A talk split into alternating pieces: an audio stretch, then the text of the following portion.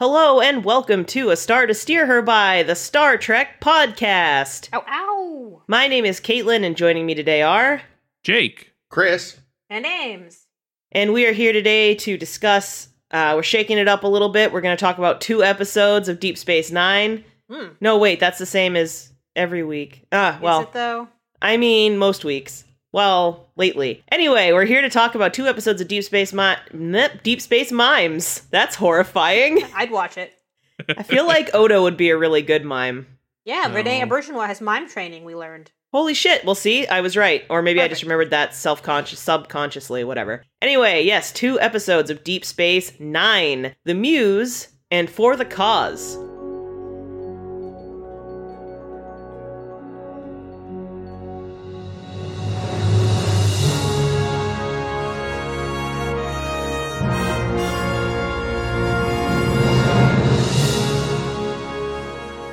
Oh shit, I completely forgot. This is episode 191? Oh So Oh, sorry, yes. 191. It's exciting. What are we going to do special for 200? no! Uh, I'd say maybe do some Deep Space Nine episodes. Ooh, no, we should do a 200th episode spectacular. Where we What all is that? quit. What does that entail? I don't know. It just sounds like something we should do. Guest think it- stars? There would at least need to be sparklers or something. Oh, yeah, surprise guests. What? That's not a Uh, bad idea. We'll just have Let's people keep- join throughout the show. We could That'd kidnap be- Avery Brooks and force him to be on. Wow. It sounds like it'd be really hard to coordinate on the on the stage management side of things. Nope. Or a fucking Nope. Zoom well, call. that's why it's a spectacular, okay? Because it'll be spectacular. It'll be a spectacular failure. That's why. Uh, whew, all right, moving swiftly forward. Be on the lookout for our 200th episode Ooh, we'll do a call in spectacular show. We'll do a call in show. featuring Avery Brooks. We'll have people call in. See, here's the thing though, Avery Brooks should come be on our show. SSHB podcast. It's much too long. Yes. Close enough. friends of mine, well, a friend of mine and a person I don't know, they have a podcast and their call in number is like, I don't know what it is, like 866 Soy Boys, which always makes me laugh. Nice. Anyway, so in The Muse, there's a definite A plot and a definite B plot. Uh, Yep. The title kind of makes you think the A plot is one thing, but I sort of would argue it's the other. Hmm. Mm. Uh, but we can decide later. So in the Muse, I don't even really know where she is, but Odo happens upon a crying Luoxana who has run away from her husband Jaal because she is very pregnant with their son. In Jaal's culture, uh, the Tavnians, Sure. they b- Giant jerks. yeah. they believe that women, ba- girl babies, women babies, girl babies need to be raised by women's, and boy babies need to be raised by the men's, so they don't have any Boybies. weird femininities rubbed off on their masculinities. So she runs away and is like, fuck that guy. And she's like, I really need a friend, Odo. And Odo's like, oh, I'm real busy. uh, Fry Quark. so she uh, she does. She goes to Quarks and bums everybody out before they go for Hollow Sweets. And Odo's like, oh, actually, maybe I do have some time. Actually, there's like a really cute scene where they're like playing hide and seek, where Odo is doing his changeling shit, and Luoxana is like, haha, what fun! That is Um, so then Jael shows up and he's like, Give me back my baby. And Odo's like, Well, technically, the male child belongs to the husband of the pregnant woman. Have you heard in your own culture that that's the case? And Jael's like, Yeah. And Odo's like, Luoxana, we could totes just get married. Then the baby's mine and I don't really want it. So, like, you'll be free to go. And Luoxana's, you know, like, oh, great idea. And then Odo's like, but uh, JL really wants us to do this the Tavnian way. And Luoxana's like, oh, noes, you'll have to prove to my husband that you really love me. And Odo's, or, and that you're worthy of me. And Odo's kind of like, well, I can count on your vote. And Yeah. she's like, no, no, you don't understand. JL has to buy it too. And Odo's like, well, fuck. weirdest fucking wedding rules I've ever Hmm. heard. Well, and also they weren't naked, I noticed, which, I know. you know. We'll get into this. We'll get into this. Well, that's a beta God. God. Well, yeah, Yeah. but I mean, she is a She's a beta. well, betazoid. listen, Different anyway. traditions. yeah, this is a that's true. Tavnian wedding. Well, anyway, Why? We'll get into this.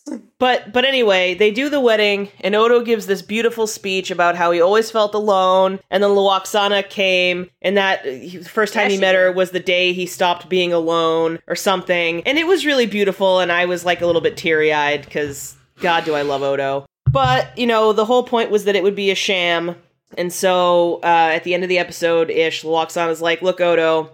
This is great and you're really sweet and all, but I'm going to go home to Betazoid now. Betazoid. Betazoid? Which is the Betazoid. planet? Beta Z. I'm Beta going Z is home the to planet. Beta. There's a bi- uh, there's a. I'm gonna catch the next train to Beta Z because like you don't love me, you just like me to be here, and I do love you. And if you never loved me, I'll resent you. So I'm out. And Odo has a really sad face, and then she, yeah, it's just That's I just think his she- face. she kissed him goodbye though, right? He Oh, looked yeah. real, he looked really he had a cute little smile that I really loved. Anyway, that's enough about that. It was really nice. The other half is fucking creepy as fuck. This weird-looking bitch who reminded me of uh, the Borg Queen initially in her Hmm. looks. Maybe it was the five head and the really pale skin. But uh, Onaya shows up and uh, she's like, uh, "Hey, Jake, I uh, see you're writing a book there, and uh, I really like artists. You want to come hang out at my place?" And he's like, "Totally." um, and in order to do so, he blows off his nice, happy family trip that was planned with Cisco and Cassidy. Cisco's like, but I only get leave like once every five years. And Jake's like, yeah, I got an old broad to bang, maybe. I don't know. So sorry. So Jake goes to hang out with Anaya. And we get like s- like too many scenes because I think they really were trying to make this the main plot, but they didn't Oh, yeah. have enough. Basically, he goes over and she's like, "Hey, I have Edgar Allan Poe's quill pen. It wasn't Edgar Allan Poe, but it was someone a- as relevant to them as Edgar Allan Poe is to us, probably more. Here, have this pen, and look, I have real paper. And What? um, she what starts is this stuff? Yeah, it was really nice looking paper. It's like vellum. Yeah, that's what I thought too. I, I literally like was like vellum. Anyway, she starts like giving him a really weird head massage, and she goes all like Phantom of the Opera, and she's like, you know, right for me. And turns out, you know, what she's doing is destroying his brain. We know this is definitely true because he gets a couple of nosebleeds. The Whilst universal writing. sign of brain problems. Yep. Yep. Yep. Yeah, he goes to the hospital. She breaks him out. She rubs his head some more. She's scooping his brain energy into her tits, which is really awkward. and finally, like Jake, uh, not Jake, uh, Ben. Cisco shows up. Ben, yep, and he's like, "Bitch, get away from my son." And she's like, "Yeah, I mean, he's gonna die, but this novel's gonna be great." And Cisco's like, "Hell no!" and tries to shoot her, and she's like, "LOL, bye," and just like fades out and floats back into space. Jake is eventually okay, but the great thing at the end is this great reveal is that this is Anselm.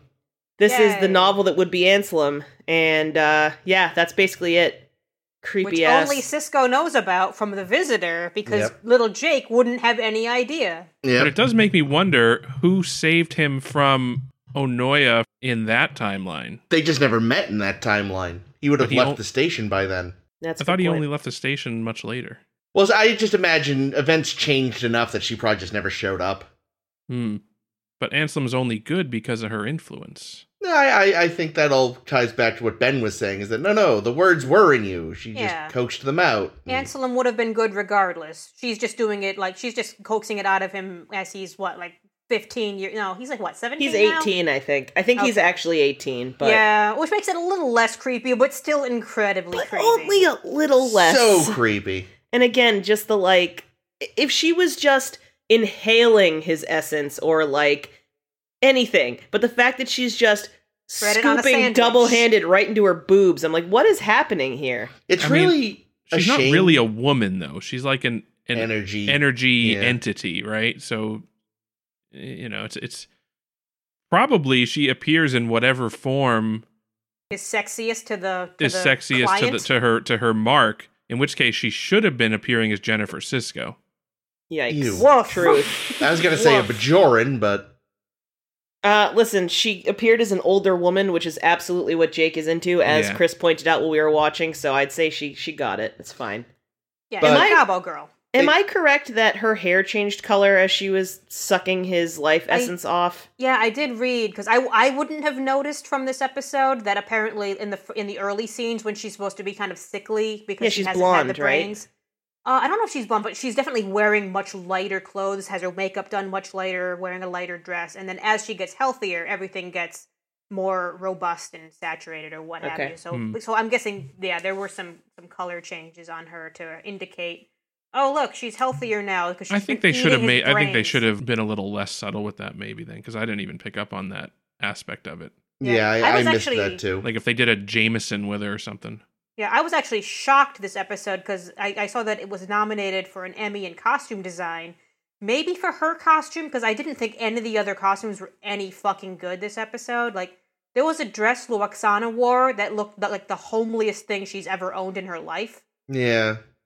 And Yeah, then that the might wedding, have been her the jammies, wedding, though. the wedding garb just looked like they were covered in towels. Yeah, weird sack Oh stuff. yeah, it was like they just got wrapped in shitty gauze or something. Yeah, I didn't like any of the wedding attire.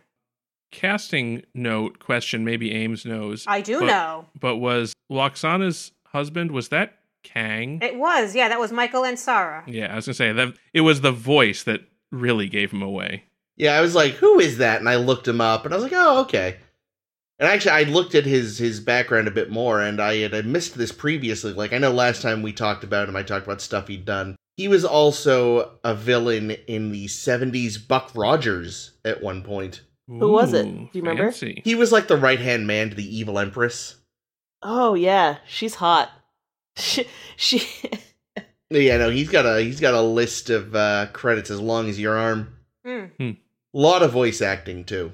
Oh, which nice. yeah, I mean it's a He's great got a voice, good voice. so yeah, he's got a great voice. yeah, he's for it. got that really deep, distinctive voice. feel like he has a look to him that he could play Humphrey Bogart in a biopic, Mm. or could have in the '90s. I don't know now. Hmm. he's dead now. Oh, definitely not now then. No. Yeah. Well, I don't know if it's a present day Humphrey Bogart, maybe. Oh what dear. the God. fuck? Jesus Ouch. fucking Christ. But uh, also, Yikes. other casting note: I believe this is the final on-screen appearance of Majel Barrett. It is, which may be very sad. Oh. Because, like, I read up on this episode. Like, this is on IMDb the second worst Deep Space Nine episode by rating, What? which is surprising to me because I expected it to be like as garbage as some of the other garbage we've watched, like fucking It's just, it's fascination just a or what have you. fucking, fucking Luox anti-Luoxana hate brigade down there. Yeah, Yeah. because I watched this Yeah. like, yeah, sure. The the wedding stuff we'll get into makes no fucking sense, but all the scenes between her and Odo are actually super sweet. Yeah, They're like really sweet. I really like the uh, the other plot is just The music Yeah. pop. and definitely would like drag the average rating of the episode down, but it doesn't make it the second worst Yeah. DS9 ever. That's Is the, ludicrous. is the worst Profit and Lace? No, Uh, but that's close. I think that's the third. what is the worst? out Uh, of we haven't curiosity? seen we haven't seen it yet. No, okay. Really? So that means that uh fucking uh, Rumple foreskin isn't the worst, huh? that one's higher than I would ever put it because I think Oh, that one's fucking Jesus. trash. I'm I'm surprised that there's something worse than fucking old Julian and his tennis balls. Oh yeah, that one too. God, old But long yeah. balls, Julian. no, I looked at this episode.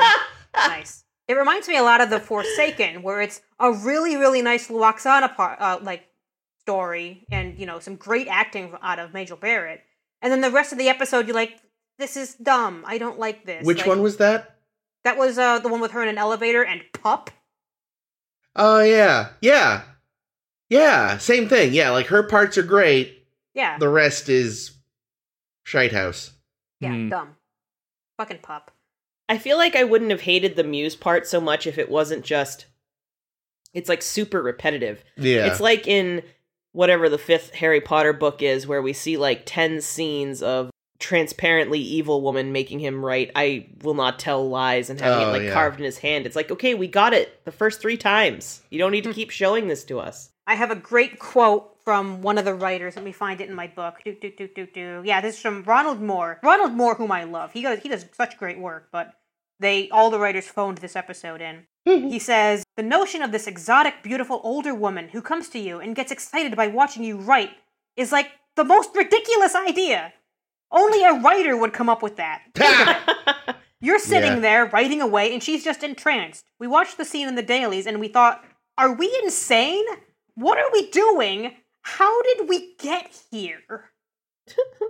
and I gotta Yeah. say, speaking as someone who's dabbled in writing, the last thing I want when I'm writing is someone looking over my shoulder mumbling at me the whole time. Rubbing your head. Well, I Yeah. also think it goes back to that whole idea of the muse. that, you Yeah. know, writers like to think that there's some supernatural force propelling them yeah. you know. Yeah, actually, this was a figure that I read. It it bears a lot of resemblance to this Irish folklore figure, the Lianan She, who is basically, you know, it's a it's a usually a pretty woman shaped thing who will take a human lover, and then that human lover will live a brief but very inspired life and die super young.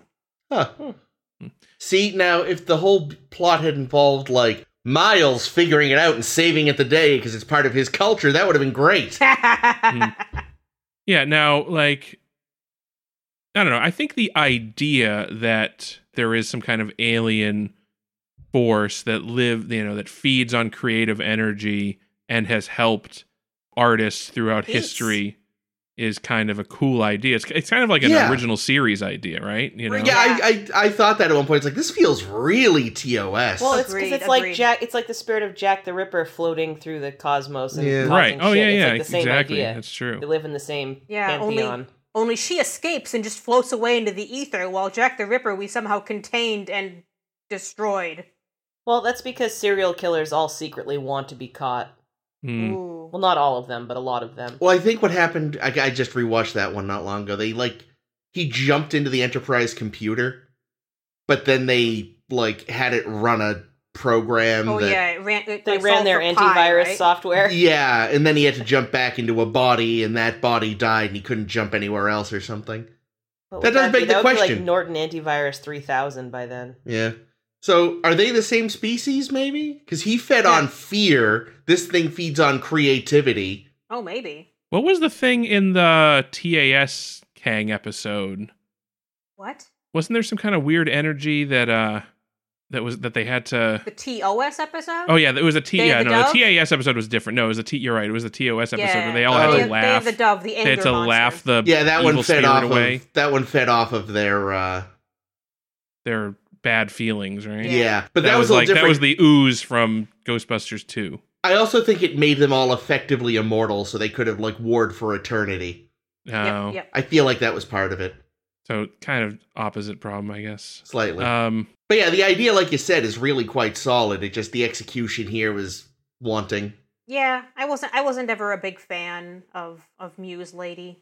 I want to know. So she gives him all these like souvenirs, right? You know, Mm. so and so's pen, somebody's thing, you know, Hemingway's shotgun. Who knows? Oh God! Jesus Christ. So she gives him all this crap, but then she turns into an energy being and floats away. Like, so like is Subspace. she She, just like shuts it to subspace. That's all. Yeah. is she, that's yeah, nice. probably, or is she just like rep like every time she gets to a new place, she just replicates some fake garbage Yeah. to, to Or Here's some give that, to somebody. paper. like it says made in China on this. it says made in Curly's fucking replicator on this. Yeah. It says made at quarks. I liked how Jake's handwriting turned to shit the, fo- the further the episode. I got. want to know how someone who's never used fucking paper in his No life, shit. n- no, at, a has good handwriting to begin with, and also knows cursive. And knows how to use a fucking fountain pen. Let's be fair, it wasn't good handwriting. I mean, It I feel like started the off initial nice. one, the penmanship was pretty okay, but then I mean, by the better end, than mine, he was but it's a low bar, you know? mm, still. He's like, "Is this paper?" And how do I suddenly, hold a pen? Hold on, let me do some calligraphy on this. Well, she stimulated the knowing how to hold a pen portion of his body. That's and, accurate. Yep. That's what And she happened. was saying that the spots were like the chakra or like what the Vulcans called, I don't know, some shit. Do you remember? the hoodly doodlies. No, that ain't it. Vulcans I would don't never remember. say that. Be But like yeah. tahoodly spadoodlies. It's a shame there aren't many Ferengi artists. I feel like she'd do well there. She would just give them ulox. Yeah, and they'd God. like she'd never have to leave Ferenginar. They'd be lining up for it, knowing full well what the end result would be. Nice. Death by Umox. The spirit is willing, but the flesh is Spongy, spongy and and bruised. Weak. Oh, bruised, yeah, that's it. Yeah, yeah. I don't know. I want to talk about the wedding Yeah, Yeah. let's do that. because I got very pissed off by about all these things about the wedding. Yod. Well, I Like- just I can't imagine. Go ahead, Ames. I'm sorry. mainly mainly my gripe is I mean, A, what society would have it in their rules as the husband of the mother instead of just the biological father. Yeah. Like that's the stupidest thing to be in their rules ever, considering they're such a sexist society. well, I was gonna, Well, no, no, that- actually, that's exactly why, because they Yeah. are the most sexist society. It's all about property rights. oh. Yeah, But exactly. also- and I- I think like if the it, you know, it's probably like that to you know, if there's an extramarital affair or something like that too, like what's the situation there? Oh, she doesn't even need to divorce the guy. All she has to do That's is get weird, married yeah. again, and that nullifies the original mo- uh, marriage. And also, like, a- as, as we mentioned, like the fact that she's having like that Luoxana and Odo are having a Tavernian wedding instead of a Betazoid wedding or just a generic wedding, and that they have to follow all the Tavernian rules, just entirely took me out of this episode. Well, and also like imagine that one of the rules of your wedding is that like your ex has to say, "Oh yeah, they look like they're really in love." Like no one is ever going to be like, "Oh yeah. Yeah, they seem to really be into each other." I feel like. I feel like the writers wrote themselves into a corner with how to how to finish off this Luoxana plot. I don't know, but the the the idea they have to have the Tavnian wedding does make sense to me because if the whole idea is that they're trying to annul a previous Tavnian marriage, it would make sense that they would have to do so within the structure of the Tavnian legal Hmm. Mm, system. They never established that, and I got very confounded. That was kind of my assumption too, though. you know it's like you can if you get a divorce a legal divorce it doesn't you know the catholic church doesn't recognize that Mm, you know so if you if you've gotten married in a catholic church you're married i think the pope can issue divorces but that's about it Yeah, you can get an, uh, an annulment. Is that true? I think. Yeah. I think technically, if you get a divorce, they can also choose to excommunicate you. yeah yeah, but what the fuck does Luoxana care about any of that? Is the, well is i my think the point. issue is that like if so if it had if the tavnian authorities didn't recognize the legitimacy of her marriage to odo Oh. then s- then they would back, you know, Kang and say, "No, that kid is Kang's," and they'll have an international incident. Yeah, All th- right. this just saves a lot of a lot of like lawsuits and shit. She should at least get to be naked. Hmm. Well, that that's just a function of it was network TV. Hm, They did it before. Well, all you this- gotta all you gotta do is show show it from shoulders up. I want to see a see little what back. what like like Odo would have been. Would he just be in, been a Ken doll in Oh, that yeah. scenario? Yeah, Uh, I mean, could be a technically, he doesn't seagull. wear clothes. Like his clothes are part of him, yeah, so I guess he's always sort of naked. yeah.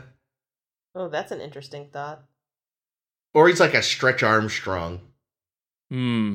Oh god, I have the I have the original design of how the Tavnian wedding chamber was supposed to look. I'll show you guys in a minute, but I, but our listeners won't be able to see because originally can the post it up. idea, yeah, the originally the idea for the wedding would be that okay, so groom and bride go into this Tavnian wedding chamber, which just looks like an upright coffin, basically, Ugh. and you trap them in the box for sixteen hours, and then presumably while they're in the box, they bang What and the fuck? and whilst they're like, like, they started building this thing and the writers are like we can't figure out how to make this box thing work in the story we're just going to scrap the box but thanks for starting on it guys What were they on this episode? the muse had gotten to them and was sucking their brains out I think the muse is code for like way too much blow. lots of quaaludes. Yikes. Deary dear. Yeah, I yeah. yeah but major was the one who came up to them at like the season 3 rap party and said i got an idea luoxana is pregnant and claims that it's odo's I, I like what they built from that. Yeah, as I say, that that seems pretty deceitful. I don't see Luoxana doing that. Yeah. Yeah, she's not uh, the type to poke holes in condoms, I feel Yeah, like, no. and that's what that feels like. But, oh, there uh, was that lovely scene where uh, Odo makes his arm a blanket. that was oh, cute. when Oh, she yeah. fell asleep. Ugh. Yeah, I did love all all their scenes together. I loved Odo's wedding speech thing, which Yeah, it I was originally thought beautiful. was going to be him delivering about Kira as a way to get around like what are my true feelings. I then asked- they they I were asked actually that. about Luoxana. Yeah, they Yeah. which I think was nice. It was Yeah. very nice. Because at the beginning, it was sort of more generic, where you could say maybe, maybe, but then it became so specific and so clear. Yeah. And it's, I like that uh, Luoxana told Odo about the daughter that she lost Mm. Yeah. and made Mhm. him kind of understand like more of the situation. I don't know. I hope don't we know. meet her son in Picard. Oh, that would No, be I cool. don't. But whatever. I'm just I'm I'm really honestly bummed that this is the last time we're gonna see her. I really like Yeah. Huoxana. Like she, She was really grows super on you. annoying in the beginning, and then she had half a life. And Yeah, ever that is- since then I've been like, I love you, even in that stupid Alexander episode. That is a huge turning point for the character. Yeah. Yeah, and I do think that like in terms of pairings, her and Odo do fit really well together. Yeah. You know, she never really gelled, I don't think, with Picard because it just kind of became like this like boys. you Yeah, know. well, the whole point thing. just was that he didn't know what to do with her. I feel like with with Odo and her, it's more of like an Auntie Mame situation where at first he doesn't quite know what's going on, but then she actually does start to teach him to kind of embrace life a little more. Mm. She's good Yeah. at that. Yeah, That's her whole thing. It's her Yeah. shtick. Yeah. And the two of them can kind of be I want to say broken at each other, but broken isn't quite the what word I'm looking for. Can be um uh no, the word's not coming. But they can they can show their inner feelings, show their their inner Light. light. Eh. she doesn't have to be on with him, Yeah. and he can be more vulnerable. They're genuine. Yeah. Genuine. Yeah, which I think is important. But I was pretty sad for him when she left because I know, like she's like she said, he probably didn't love her, but he's probably never been that comfortable with any other person. And you know, he seemed kind of happy for a minute. Normally, Yeah, I even even with Kira, he's not this vulnerable. Vulnerable's the word I believe. there it is, vulnerable. Good one. Yeah. Yep, yep, yep. When he even got into that, right? Like talking about, you know, I never thought anyone want me, would want me for me, and you know, Yeah, and she wanted to see more, and it's lovely. Yeah, I loved that. It is too bad it was paired with such a fucking piece of shit A slash B plot. I do think that the Muse was meant to be the A plot, but I think it's so overshadowed by some of the beautiful work happening on the other side that it does get kind of relegated to. Well, there also just wasn't a lot to the Yeah. muse plot. You That's know, it was true. like Well, right, it was the same like, scene six times in a row. Yeah. Like, no, I'm gonna keep jerking, keep writing. Hmm. Okay, buddy.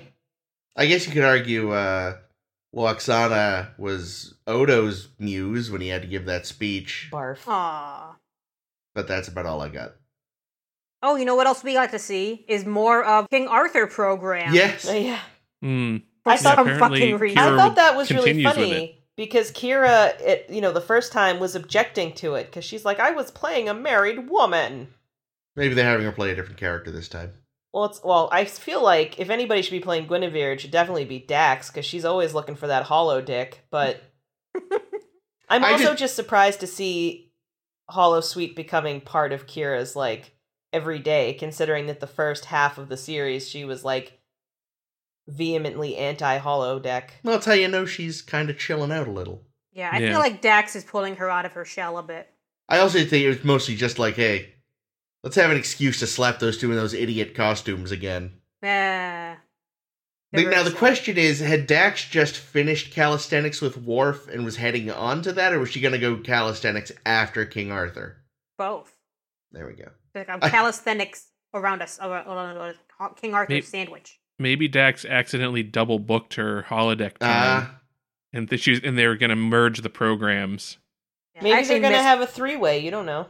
Yeah, I Could be. missed what Worf was doing there, other than being depressed, which I started assuming was is Luoxana's depression contagious, like her horniness was? I, I think that was sort of the implication. Yeah. But yeah, no, Worf was definitely in Yeah, his he was like in his gi. yeah. Mm. I will say huge credit to uh Michael Dorn for just the blank empty I'm dead inside look on his face. Do you want to go for a walk? I would like to or how the, his delivery on that one line was just It's hysterical. like he didn't even blink. Yeah. Mm-hmm. Didn't move a Mhm. muscle. He just responded. It was very funny. yeah, it was great. Is that it for this episode? Any more magic facts or thoughts? one minor little little no- nod that I, I read about, and that was one of the poets that Onaya says that she rubbed the head of or whatever she does Yikes. was uh, Tarbold, who was supposed to be the poet who wrote Nightingale Woman, who was quoted by Gary Mitchell in Where No Man Has Gone Before. Oh wow. Huh. So they dug that out from Yeah. storage. Holy and hell! I'm sure I would. I'm sure no one would ever get the reference unless you like looked it up or something. yeah. Because I Wait, was certainly that that wouldn't name have. was actually said on screen by Gary Mitchell? Uh, I think he he either he said something to the fact of the guy who wrote Nightingale Woman from this planet. Somehow there is a connection that does exist. God damn. Was Gary Mitchell? Was that the? Was he was like the? He was Uh, silver tele- contact lenses. Oh, okay. Yeah. Was that the same? No, who was the guy that had the telekinesis? That was Gary Charlie Mitchell. E X. Was it? Yeah. Yes, that's who I'm thinking of. Wait, it Charlie was X. Charlie X. Yeah, they Okay. had ESP. Gary Mitchell had E ESP. Okay, I couldn't remember Uh. which was which. That's I kind of thought I was mixing them up, but I Yeah, wasn't they were sure. both very very early TOS. Yeah. Gary God, Mitchell every was, time I what, think about literally the those- second pilot, right? Yeah, they were even still some of the actors were still in like cage uniforms. Every time I think about those aluminum foil contacts, I'm like, ugh. Yeah. It just makes my eyes hurt. I'm like, no. Speaking of making people hurt, for the cause. Good segue, Caitlin. Jumped right on that sucker. Well, and it it, it works because Cisco, Yeah. you know, gets a little hurted. And I bet Jake is regretting blowing off that trip now. Maybe. Anyway, in For the Cause, gosh, I don't even really remember how we get to this point. Uh, we start Um, basically, in bed with Cassidy. Well, yeah, that's true. And she's like, I have to make a meeting. And Cisco's like, Yeah, you got to make a meeting with this dick. And she was like, No, really, I got to go. And so she does.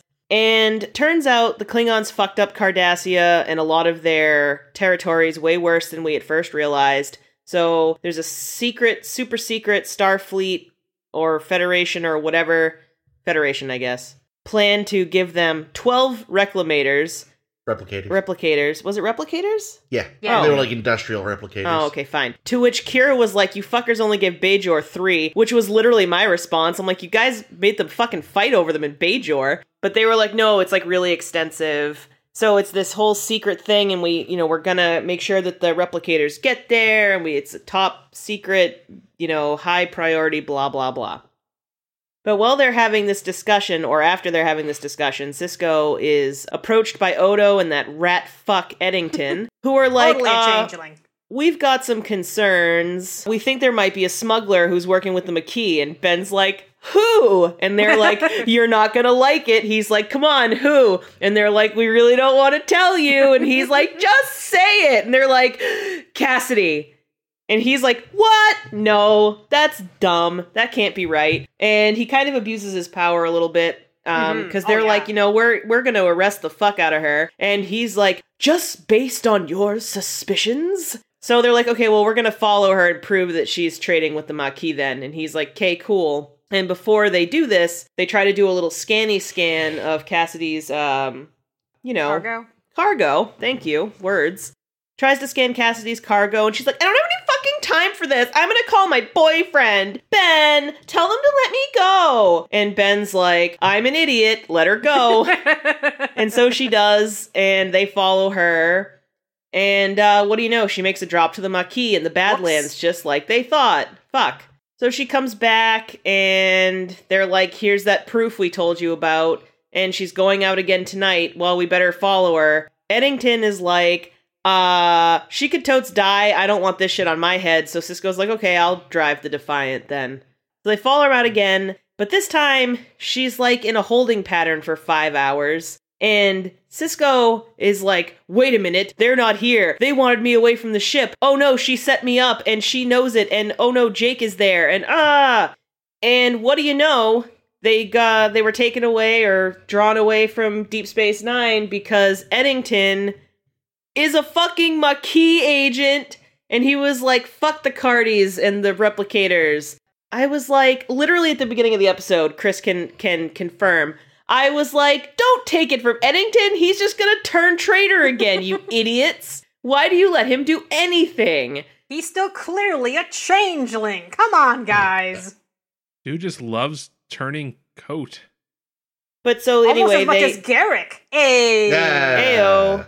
oh yeah, that's the B plot. Thanks Oh, for yeah. reminding me. I forgot all about that. So Cisco turns around and rushes home, and they're able to catch Eddington. And Cassidy's kind of welcome to go her own way, but she shows up and is like, I don't want to let this go. And he's like, Me either. And he's like, Okay, but you're going to prison now. And he calls security. And uh, she's like, Wait for me. And he's like, Yeah, we'll see. No. Uh, so that's basically that. But I'm.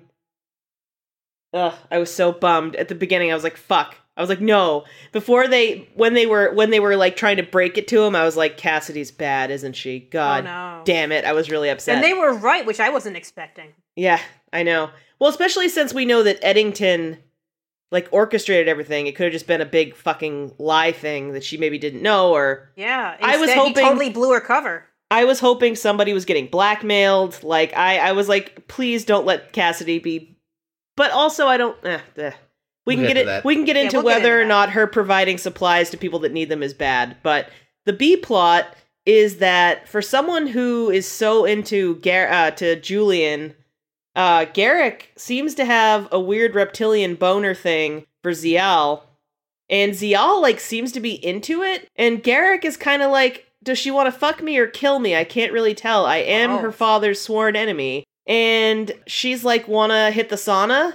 And Wanna he's sauna? like, wanna sauna? Don't Do you wanna wanna Wow. sauna? Yeah, that's right. Hive mind. Anyway, Love it, love it. so so they decide they're gonna go have this like date thing. Is it a date? Is it not a date? Garrick doesn't really know. Uh, I don't. Who does he talk to? Cork. Yeah, Cork's like, it's a fucking date. You're a man. She's a woman. It's a date. Ugh, gross. gross. So Kira shows up while Quark Quark is snarking at uh Garrick about his cuffs and collars. And uh Kira's like, listen, Zial's my friend and I will fucking end you if you fuck with her. And Garrick's like, I don't uh no, I wouldn't. It's all good.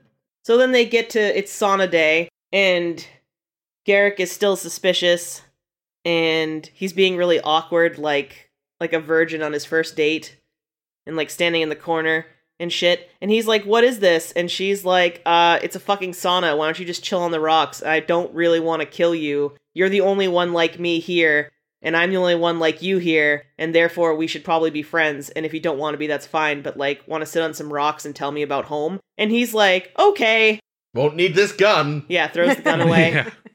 and they chit chat and they're friends now the end How does Garrick have a gun? Aren't there s- aren't aren't there those sensors that don't allow you to have a gun? You don't think Garrick could get a gun through the fair. sensors? Okay, entirely fair. I do like that they just are literally basking on rocks. yep They're lizards. It's great. No, I know, but it's just funny to, for them to take it to that logical endpoint. No, I like that. That was good. I don't care for the new Zeal. I'll, I'll say it right off the bat. This is our second of three Zeals. Hmm.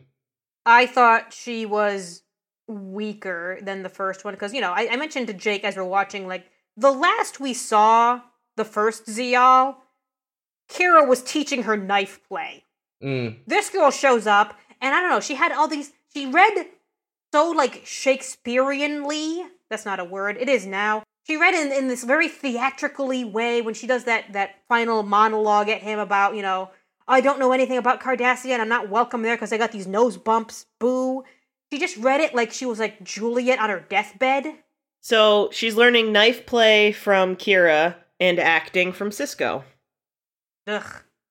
no, I thought she was. I don't know. She just didn't have the agency that she had or- in original episodes. Yeah, she I definitely seemed felt. more like like like you know the the the helpless girl trope. Almost like submissive, like just very Yeah. quiet and head naughty. Just kind of made me think of like um one of the handmaids from the handmaid's tale almost, like very head down, Hmm. very Yeah, like it's like they were going for you know you're you're interesting to me because you can tell me about the home I never knew, but they kind of over egged the pudding, and she wound up like you said as this sort of weird damselly figure. Yeah, Yeah, but it that was could really also weird. be, you know, that could be some sort of a Cardassian hoarding behavior. You know, some kind of you know, oh, you, I you don't have to know. act demure We as saw- a woman to we attract saw- a mate or something. No, we saw Gilora Rajal, who was into O'Brien, that chick, and they Mm. were just dicks to each other, and it got her off. oh, that's true. Mm, That's right, Cardassian courting is a sitcom. I forgot. Yeah, that's right. I forgot. Yeah, so I that's actually true. also remembered something like that, but then I thought maybe I was thinking of Klingons. Mm-hmm.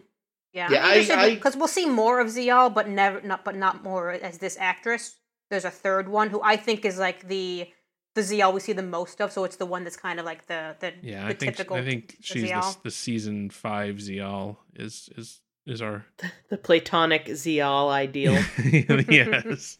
I just I'm, I don't remember this whole thread with Garrick, and I'm just like the age gap is weird. Can they just be friends?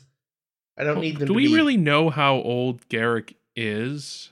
I mean, he's at He least was- as old as Ducat, if not older. yeah, he was in the Ascid- Obsidian Order. I'm sure he's Mm-hmm. got tons of experience under his belt. Well, So- I don't know though, right? Because Tane was is so we have so we have Inabrin Tane, who was his like his Love him. mentor, and he's not that much older. Or I mean, he doesn't look a lot older than Ducat Tane to me. Yeah, maybe like, that's I, just because of the makeup. I imagine. I've always been under the impression, at least, that Ducat and Garrick are contemporaries. That would make Hmm. sense. See, But I, also would, I because could, the I two could also, actors but are I could also buy contemporaries. that that like I've always been of that assumption too. But I could also buy that Garrick is younger. Mm. Yeah, I guess I'll admit that part of my expectation is is based partly on knowing the actor is older as well. Oh yeah, I always forget that because he doesn't look it under the makeup. Yeah, you can't really tell, but yeah, he was. Well, Gosh, he was the bad guy in the original Dirty Harry. well, what I was saying when we talked about this a little bit last night was I don't know if we know like what a lifespan is on a Cardassian. True. So Mhm. I feel like if a Cardassian could theoretically live to be 500 years old, if he's 40 and she's 20, like yeah, if you're a Can be human, gay. that can be a little, ugh, but if you're gonna live for another 400 years, no big. I don't yeah, know. like like like the Sure. Vulcans lived to 200, and how many fucking wives has Sarek had? well, at least two. Well, if you know he didn't have the human fever, he would have had one. The human fever. Yikes. Well, and you know, like Savick. I mean, talk about uh May December there. I mean, how old Yikes. was Spock? Four days. Ugh, God, doesn't happen. Sounds doesn't like a count. Mm. Neelix and what's her name. movie didn't happen. The movie is so bad. Mm. yeah, Yeah, but we do have like the best Garrick stuff is him and Quark. Yeah, Because you put the two together and then the sass meter just explodes, and I love them so much. that I- scene in his shop was great. I think there was a mistake in one of the lines though that no one caught.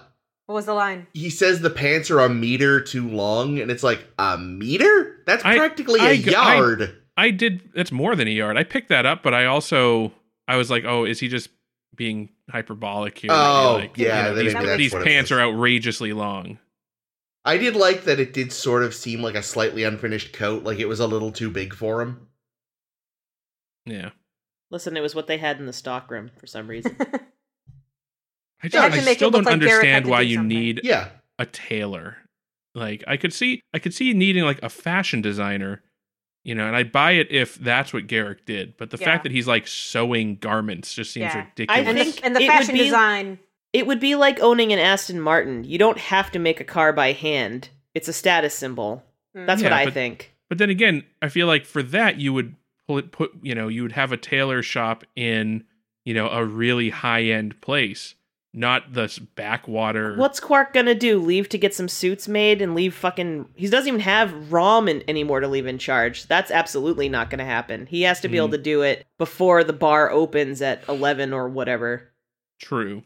And if he's the only tailor in the place, that does make him the best tailor in the place. Yeah, no. I guess my thing is just more that like why, why does a tailor exist? Yeah, under like Yeah. a design? fashion designer in the future is a programmer. They make a program and they and they create their fashion in in the program and then print it out. Well, I can imagine it wouldn't be much different than like using, you know, Photoshop or something, you know, some kind of you draw what you want the garment to look like and you input the you know, the the client's parameters, you know.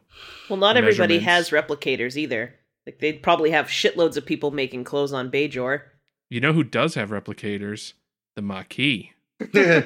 12 of them now. Nice segue, Jake. It was good. 12 industrial replicators. Yeah, man. Yeah, there's a lot to unpack here, right? Because like we have Eddington's final betrayal until we find out, you know, that You he's don't like know. a secret undercover agent infiltrating the Maquis. Cisco might still take him back. and the, and Cisco's the got a industrial soft spot. replicators, they'll make anything. They'll just make it three centimeters smaller than you specify. What? The, the industrial replicators, they're sabotaged. So if you want to get it to make you clothes, they'd be slightly too small. so we had uh Eddington man when he when he drops the facade, he drops it hard. He had a speech ready. He been Oh, like yeah. practicing that motherfucker in front of a mirror. They caught him monologuing. Yeah, yeah. Yeah, after his fake out when who asks him? Is it O'Brien that fool? Um, Mm-hmm. What he on the thinks Defiant- about yeah, Yeah. What do you think of the McKee? I don't think anything. Hmm. Suspicious. if I'm You're told to totally a changeling. If I'm told to arrest them, I arrest them. If I'm told to help them, I help them. Yeah, I honestly wouldn't be surprised if Eddington turned out to be a changeling because this is the exact kind of shit I could see the changelings doing, right? Is you know, undermining the Federation by supplying the, their Mm. enemies. Yeah, screwing Cassidy Yates over just to make sure he gets those reclamators, rep- replicators. Yeah, now I'm doing it. Jesus Christ. That is Sorry. kind of some. That, that does suck, you know. It's like, all right, we got this woman who's not technically a Maquis. She just smuggles stuff for us. We're gonna, we're gonna throw her to the wolves Yeah. for I've this done larger that. operation. I've done that. It reminds me of a, a time I was playing Mafia, and I almost never got to be the hitman or whatever that the murderer is called in that game. And my other, my my co hitman was the worst liar in the world. Like she was, she could not lie, and her boyfriend was there and can tell when she's lying. I So don't in the remember first- us playing this together. so on the very first night, everyone points at her and says she's definitely in the mafia. And I'm like, oh yeah, she totally is. Kill her off now, because Nice. then because then they didn't suspect me, yes. and she would have just taken me down. So fuck her. And I won that game. Damn it. nice. But uh Eddington. So watching Eddington this episode, and then watching Cisco get all paranoid, it gave me like the biggest Othello vibes. And I was like, oh my god. Cisco's Othello to Eddington's Iago would make for an amazing performance. Yeah. Also, I'd because watch it. Iago is like is like my favorite Shakespeare character, and I'm someone who doesn't like Shakespeare, so that Um, would make a good, good a good show. Yeah. I'd Yeah. watch So, it.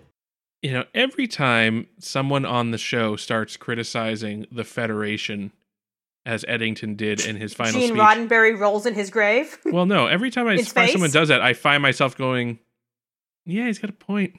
Yeah. I literally turned to Chris and was like, "Shit, Eddington, Eddington's spilling the tea." He says to he says to, to Cisco, "Nobody leaves paradise. Nobody puts up a parking lot."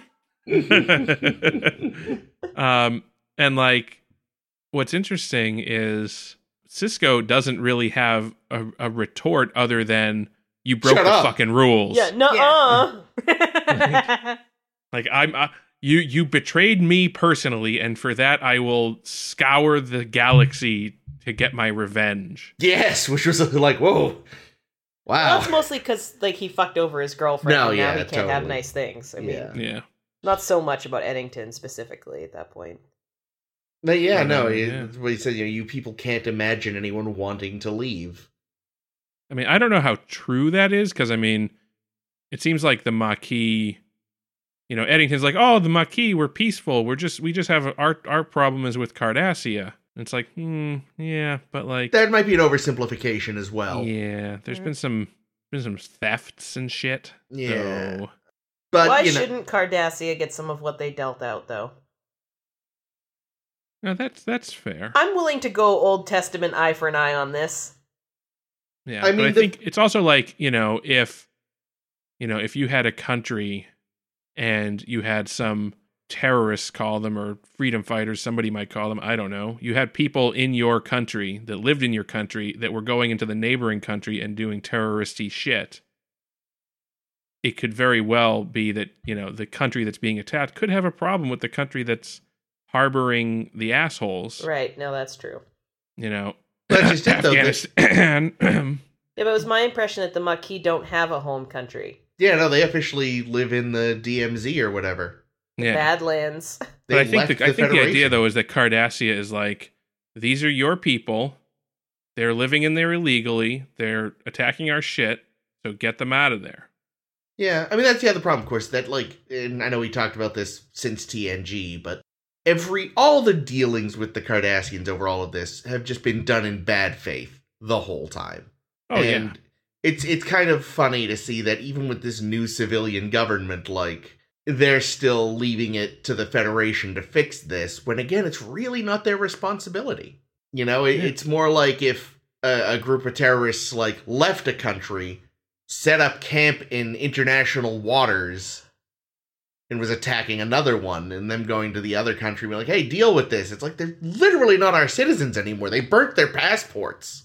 They took off their com badges. Ah. Yeah. They're out. That's how you know it's real, man. Yep, I know, when man. When Eddington- Eddington stuck that to the wall, I was like, "Oh, shit's on now." it's real now. Yep. That, that, that was that, that was a real declaration. That's not even just throwing it away. That's sticking it up where everyone can see. Sticking it to the man, Yeah, metaphorically. yeah. And then pissing on it. Do you yeah. think that- Metaphorically. Do And you think when you literally. stick your com badge to like the wall of of the station, and then somebody goes, you know, locate Commander Eddington? Do you think the computer says Commander Eddington is the station? Commander Eddington is in the walls. Ah! they try to beam the station to itself. Hmm.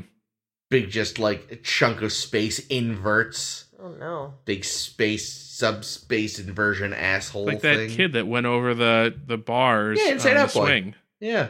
Hmm. Yeah. What?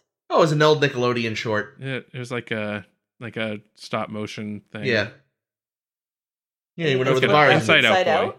He, Yeah, no, gross. Inside Out Boy. He goes over the swing, the bar. Like the, the thing is, if you go over the bar on the swings, your entire body turns inside out, and all your organs are on the outside. That's Yeah. gross. It wasn't. Like, it was strangely not gross. It's Hmm. hard to explain if you don't know what it is. I It's don't hard to explain I it. don't remember it, but are we talking like really early Nickelodeon? In like mid '90s, probably. Yeah. Huh. I don't even remember what the stories be. I assume it was like edutainment and he teach you about the liver and shit by going, see this blob here? That's my Yeah. liver. I don't remember it.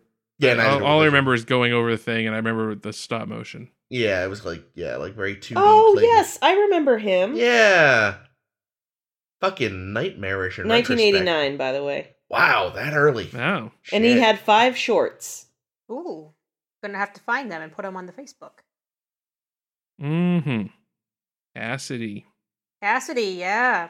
I think it's in her Cassidy. character. I think it's actually pretty in her character to want to help the Maquis. Well, I also like how they kind of try to get her off the hook by being like, it's medical supplies. Mm. Not It's like not it's, like it's weapons. weapons. Yeah. Shut up, Mm. Like, yeah, but- Jadzia. but you're you're you being the patsy and you know luring Cisco away from the station allowed the Maquis to steal a bunch of r- actual important shit. Well, yeah, but I feel like she was being honest when she said she didn't know that, that was what was. Oh, Happened. sure, no, no. She- I mean, she was definitely being played by Eddington, but Yeah. Mm. or that- you know the other Maquis, whoever gave her her orders. I'm sure she didn't know it was Eddington, or maybe she did. We don't know. I feel like if she knew it was Eddington, she would have to tell Cisco. Because if she knew it was Eddington and didn't tell Cisco, then that's kind of fucked up. yeah, I don't, True. I don't feel like there's any way she knew it was Eddington because also Yeah. Eddington is like Eddington plays this like so so very smart, Yeah. and the and he hides his tracks until like the last fucking moment when they realize, oh god, he was a changeling all the time. I mean, he was a turncoat all the time. Yeah. And I'm 100% sure, you know, they he goes to Cisco with Odo to to do this whole thing about oh, we think Cassidy might be supply, you know, a Maquis agent. But you know it was Eddington that went to, Oh, to yeah. Odo and was like, "Hey, Check out we these should logs. check out Cassidy Yates's shit because uh I you know, I've been doing some checking here." Yeah, I liked that. Um, there was a very another very small nod to a past TOS episode when they say that she's gonna go meet the Tholians. Mm. And the Tholians are famously punctual. And I'm like, oh my god, that's exactly what Spock said in the Tholian web. it's like very, very nice little little touch. I'm gonna go to, and it made me think because I've been watching the lower uh, lower decks. Ugh, God.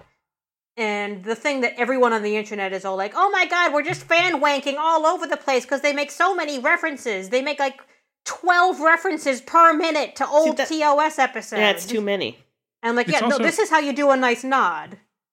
You know, it's also the same type of shit, not to do a fucking lower decks hate Well, moment, but By by this episode, I think the Lower Decks season one is over. By the time this goes out, um, but so like rant away. I find that the constant references Name are dropping. yeah. I mean, it's very it's very fan servicey Wank wank wank wank wank. and they said Riker. Ah. and like and just like some of them are just so out of place too. It's like we'll just name drop a thing that you'll have heard of if you watch Star Trek for no reason. yeah, and like literally fifteen times in a row. But we'll cover those in a couple of years, and Jake will have quit the podcast by then. No. Jake, never leave us. Yeah. Jake is uh, already gone. yeah. Oh man. Yeah, so I don't know. I was um I like Eddington. that they did this to Cassidy, oh the Yeah. writers. no, You know, it ups the because stakes. not that I it, like not it. that like it, it it adds it adds some depth to her character. That no, you know, like she was already a pretty decent character as it was, but this kind of adds that element of conflictedness to Mhm. her, yeah, and to um, Cisco too. and to, and yeah, and Cisco especially Mm. let for himself Sisko. trust. Yep. Oof. You know, his scene with Jake in this episode where he's like, "It's Yeah. gonna be okay. It's just you know, no matter what happens, it's me and you." It's like, holy shit, he's really Watch having a baseball crisis in the right holodeck. now.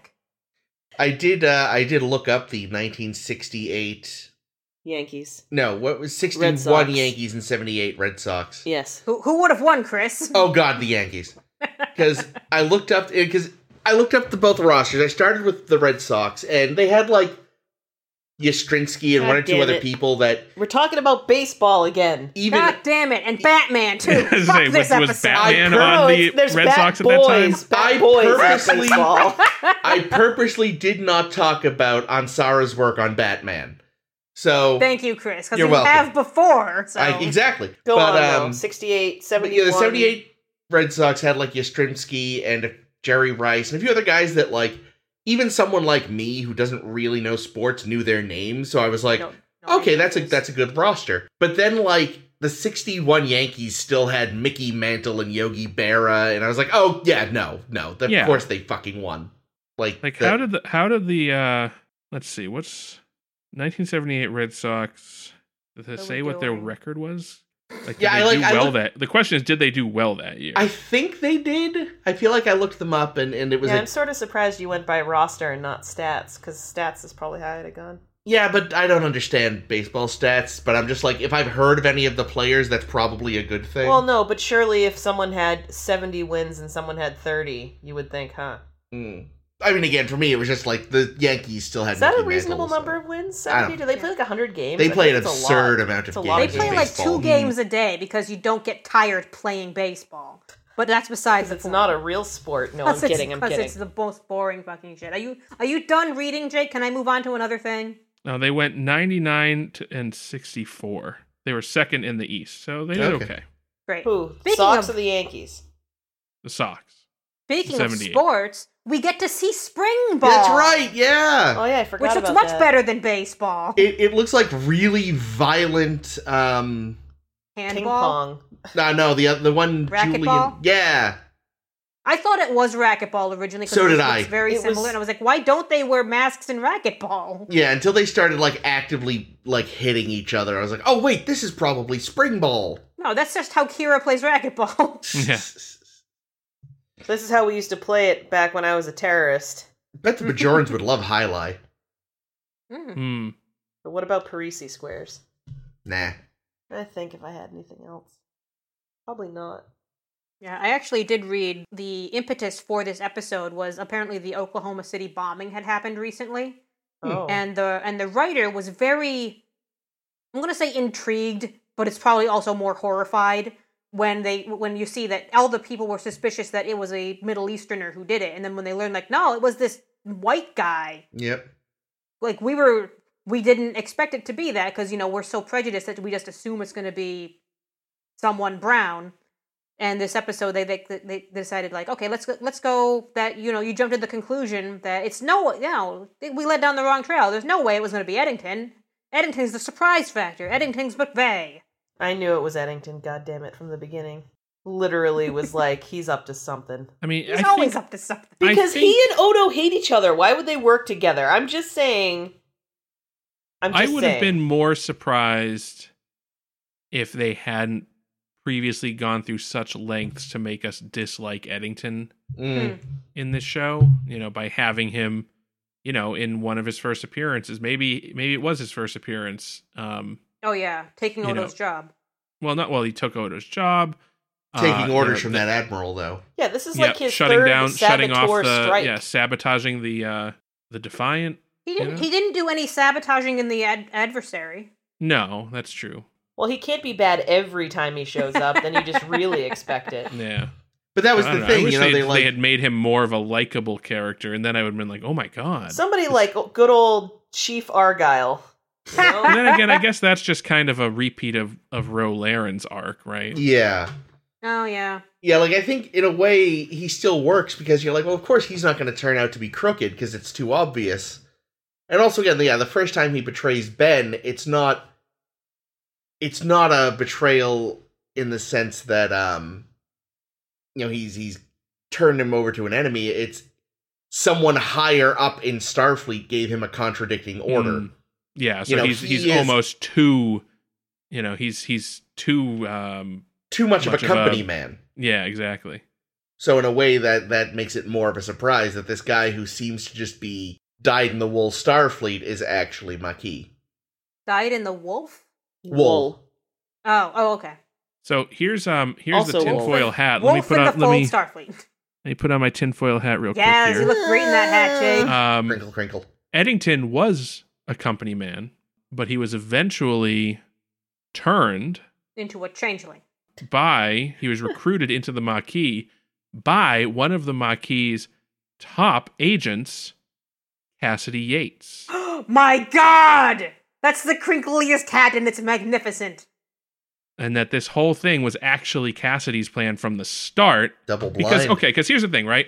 How fucking coincidental and convenient is it that the one person that would get Cisco off the station. eh, Or just get him off. Yeah. No, wait. Here's here's a much crinklier hat. It's Jake Cisco, and that's why Jake hooked up his dad with Cassidy in the first place. What? Mm. Yeah. Don't we know that he's been writing books about being smugglers and terrorists and shit? Gypsies, tramps, and thieves. Now that that would be a plot twist if Jake ended up becoming a Maquis. Maybe Mm. that's what Mirror Jake is. no, Mirror Mirror Jake Jake doesn't doesn't, exist. exist. I know, but like maybe someday he will.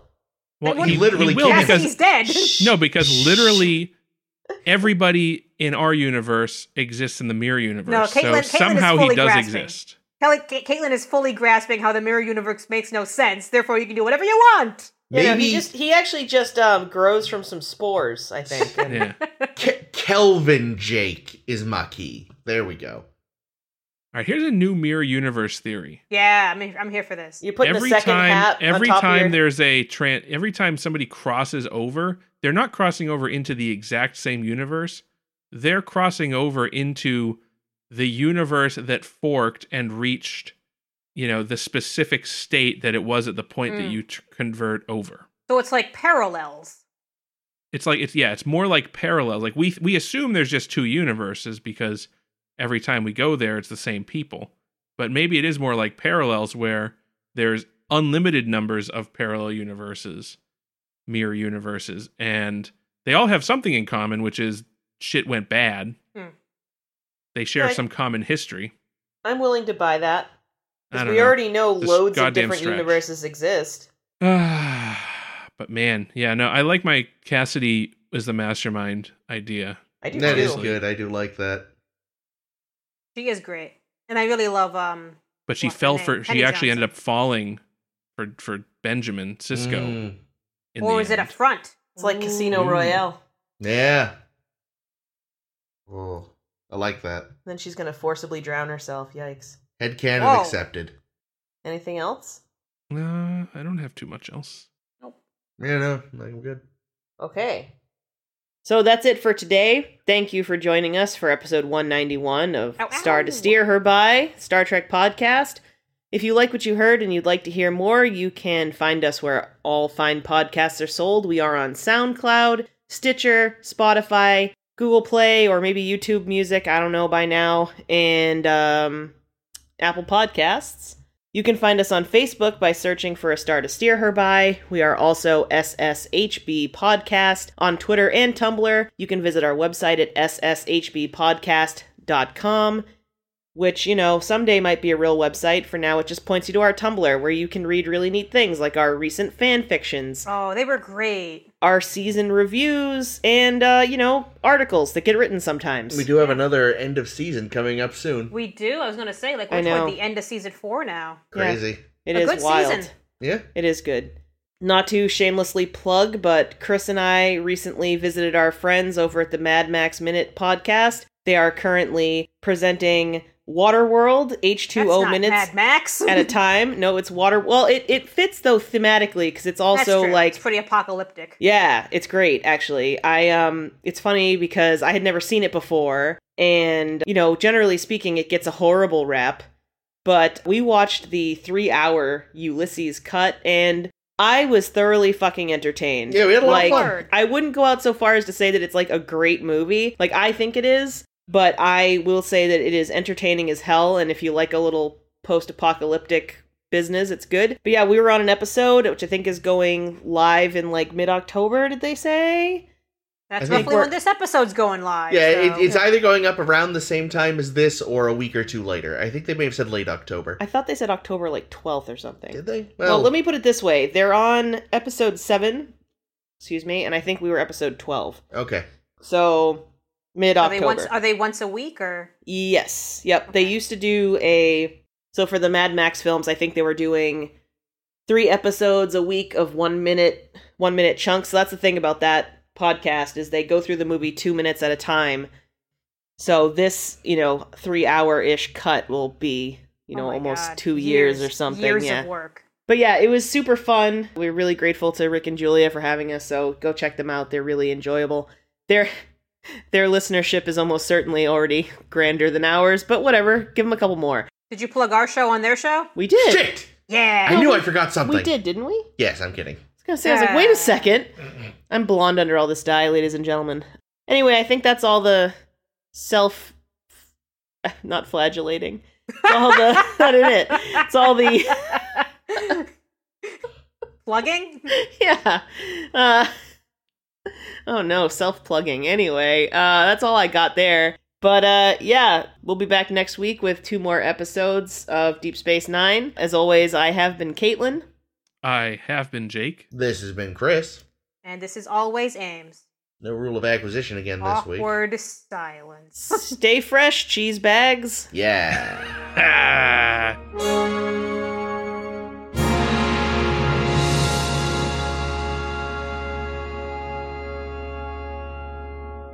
Are we insane? What are we doing? How did we get here?